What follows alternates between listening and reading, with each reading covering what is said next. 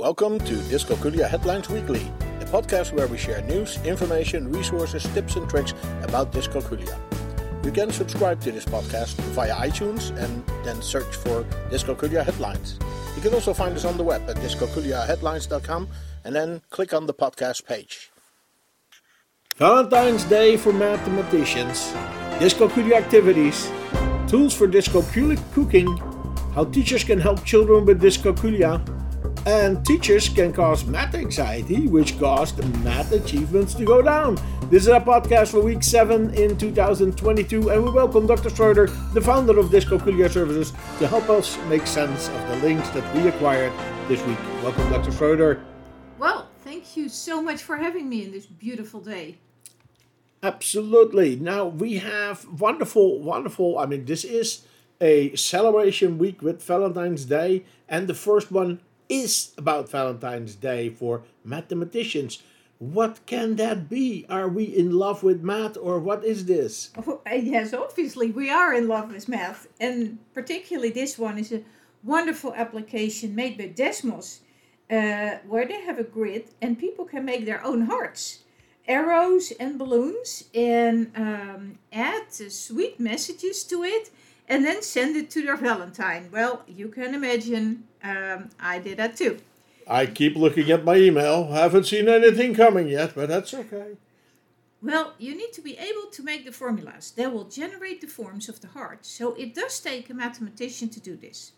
Now, very nice of Desmos to make this available and put it on an example also. So like I said, I personally used it, and in general, uh, we use Desmos a lot. Uh, also, the other links are great, in particularly the mathforeveryone.com, and then you write that with math with an S because it's from the UK, and four is the numeral four. You know, math people, numbers. it's wonderful. Our next link uh, says uh, Dyscalculia activities. What are those? Yeah, this is also a nice page put together on a Swaydot office, office site and they list some nice activities for children with dyscalculia. Uh, for instance, they have a number dance. So you have all those numbers on the floor and kids can step on it. So they have some videos with a demonstration and also uh, list some other sites where you can go for more games and activity. Well, it's it's not entirely clear to me yet uh, who has put this together, but from voice in the first video, it, it seems like uh, it comes from overseas. So thank you for sharing. Okay, well, sounds like good uh, resources and uh, certainly worth a visit. And uh, and people can find the link in the post that we made about it, right?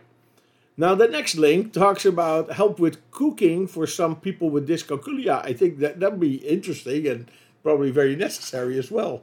Yeah, and maybe sometimes uh, even a little bit risky. Yeah, anyway. right. yeah, right. well, um, this is from uh, geared for dyslexia, and people with dyscalculia and people with dyslexia may struggle with basic math. So, when it gets to measuring and transitioning uh, uh a recipe uh, of calculating it to make it available for more or less people, that is obviously multiplying and dividing, uh, they will have a challenge. So this page provides links to uh, really good tools uh, like conversion charts to try to make the math um, out of the kitchen at least a little bit uh, easier to deal with.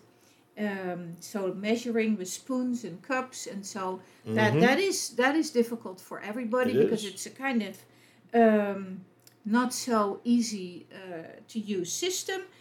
So they definitely need help with that. Um, we're uh, working uh, through our site, actually, Adult Dyscalculia, also on a video series about math in real life. And that video series will feature a video about math in the kitchen, where we explain exactly how to change recipes for larger and smaller groups. So again, very useful to uh, look at this um, link from Geared for Dyslexia. Okay, okay.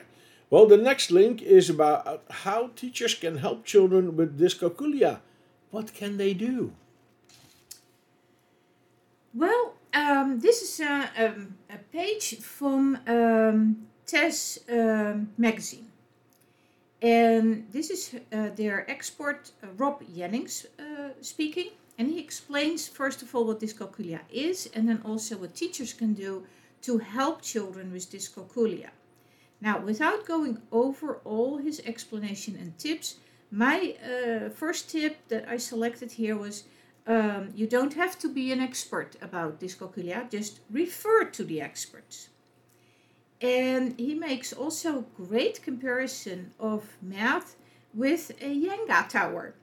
No matter how high you make it in terms of higher level math, if there are those little bricks or blocks on the bottom missing, it is going to be a tower that is wobbly and ultimately will uh, fall over. So I think that's a very good way of, of explaining what's absolutely, going on. Absolutely, absolutely. So if teachers would just refer children with trouble in math quickly to the diagnosticians instead of waiting and kind of um, dismissing the symptoms, we would get so much more awareness for dyscalculia. Now, today, still too many children get blamed for not being focused enough, not working hard enough, or not trying, or even being called lazy. And all those assumptions come before only the right choice, which is to look into uh, their um, math uh, abilities and, and maybe they have um, a real learning disability here. Right. So, ex- refer it to an expert who can help you with that. And if an expert finds no evidence of dyscalculia, the teacher can go to the next stage and encourage them to work harder or have better focus or maybe uh, provide a little bit more practice questions with extended um, answers to work for. Um, uh, but um, please give them the benefit of the doubt and do an assessment first. So I, I totally agree with that approach from um, Rob Jennings. We actually also have three more options for teachers to become more proficient in dealing with dyscalculia um, ourselves. Um, we have free webinars at webinarsdyscalculiatrainingcenter.com. Uh, we have a short dyscalculia awareness training, and that is at dyscalculiaaware.org. We try to keep those links uh, as simple easy. as possible. and obviously, uh, the whole course is at uh, to become a dyscalculia specialist. That is at dyscalculia tutor training. So um, please uh, consider this because there is a big, big need for uh, more help. Uh, there's so many students who struggle, so please consider this. Well, that brings us to our last link, and it says that teachers can create math anxiety. Is that true? Yes, that is unfortunately true. And this is a, a very good uh, research article in the Proceedings of um, National Academy of Sciences. And uh, the, uh, it was called uh, Teachers. Um, and actually, also, uh, parents um, and too much parental involvement can cause um, math anxiety. So, in short, the research is um, from the University of Western Ontario in Canada, and it tells that um, teachers who have a higher math anxiety um, are influencing the students in their class, even without knowing it. Obviously, they don't want to do that um, on purpose, but it just happens. So uh, the researchers looked at what is contributing to that math anxiety uh, of the children in a class, and they found that the students' perception of the capability of the math teachers can create math anxiety. So if they think that their teacher is struggling in math, that uh, notice of struggling actually uh, is contagious, and, and they take that in. So uh, let me um, let me write the quote, uh, read a quote here. To better understand the contextual factors underpinning math anxiety, um, our colleagues analyzed data from a really large number of students, over a million, who participated in three large international studies of achievement. So every the data were pooled. The study was, uh, like I said, uh, published in the Proceedings of National Academy of Sciences, and they found that students in countries with higher levels of math anxiety, of the teachers also and the parents, tend to adapt that and achieve lower in math. So then it goes together. Sometimes the math anxiety precedes the lower math uh, achievement instead of the other way around, what is usually um, believed by most people. And the strongest predictor of math anxiety was how competent students perceived their math teachers to be. And those with less confidence in their teacher tended to feel more anxious. And being said, large amount of math homework is another factor that really contributed to the math anxiety. And then parental involvement in homework. Maybe the parents were uh, coming down on the students and also might try to explain it, but in a little bit different way, and that might have uh, confused the students. So these two things contributed to um, uh, math anxiety. Now, there's really amazing findings, and schools would do well to take good note of this research and um, staff their math department accordingly. Now, the times that we can leave the math class to the gym teachers um, hopefully long gone. Those are long gone. Unless the well. math teacher or the gym teacher should have a math uh, degree. Oh, and, and there's another remarkable thing, and a remarkable finding that now we're talking about uh, math anxiety, that it was not from this specific article, but that I definitely want to add, is that also people who are good at math can have math anxiety. So, in a uh, study from 2018, they found that uh, 77% of students with uh, high math anxiety were actually um, normal to high achievers. So uh, please do not think that uh, math anxiety is only something that you see in uh, students who struggle in math. So that's interesting. So it's a very complex issue. It's a very complex issue, yes. It's a very complex issue. uh, So you can get math anxiety when you're actually good at math, and also you can get math anxiety from your teacher because you think that your teacher is incapable, although the teacher may actually be capable.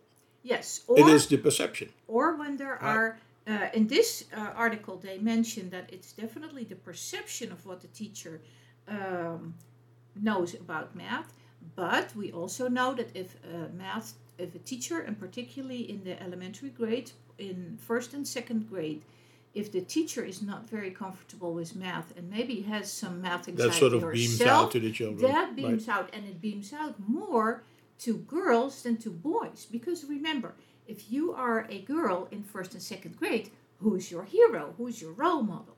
The teacher. And a lot of teachers are women. So a lot of those girls although they arrive in first grade with the same math achievement as the boys during the first and second and third grade in elementary school start to believe that um, Yeah. math is not a girl thing. It's a, it's a complicated, uh, complicated uh, topic, definitely. Well, thank you, Dr. Schroeder, for trying to clear this up for us. Thanks for all your insights. We hope to see you again next week. Dr. Schroeder, the founder of DyscalculiaServices.com. And as we have said, she is trying to add 2022 new Dyscalculia tutors to our corps of ambassadors for Dyscalculia this year. So please go to dyscalculiatutortraining.org.